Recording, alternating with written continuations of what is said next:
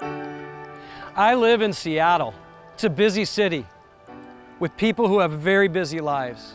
And I continue to interact with people who say they want more time for God, they want more time for friends, they want more time for the things that matter most in life.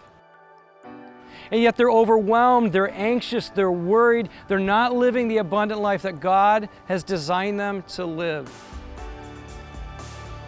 I'm Jeff Vanderstelt, and I want to invite you into a study where we look at the Proverbs and gain wisdom from God on how to make space for the things that matter most.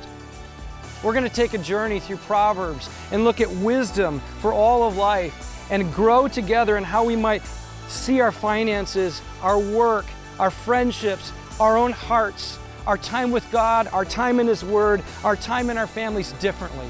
Finding time to rest and be in solitude and silence with God how might we apply the gospel in such a way that we experience the wisdom of God through the Proverbs, setting us free? So we're no longer slaves to our schedules, but we're free to take our schedule and make it submit to the things that God knows are best for our life.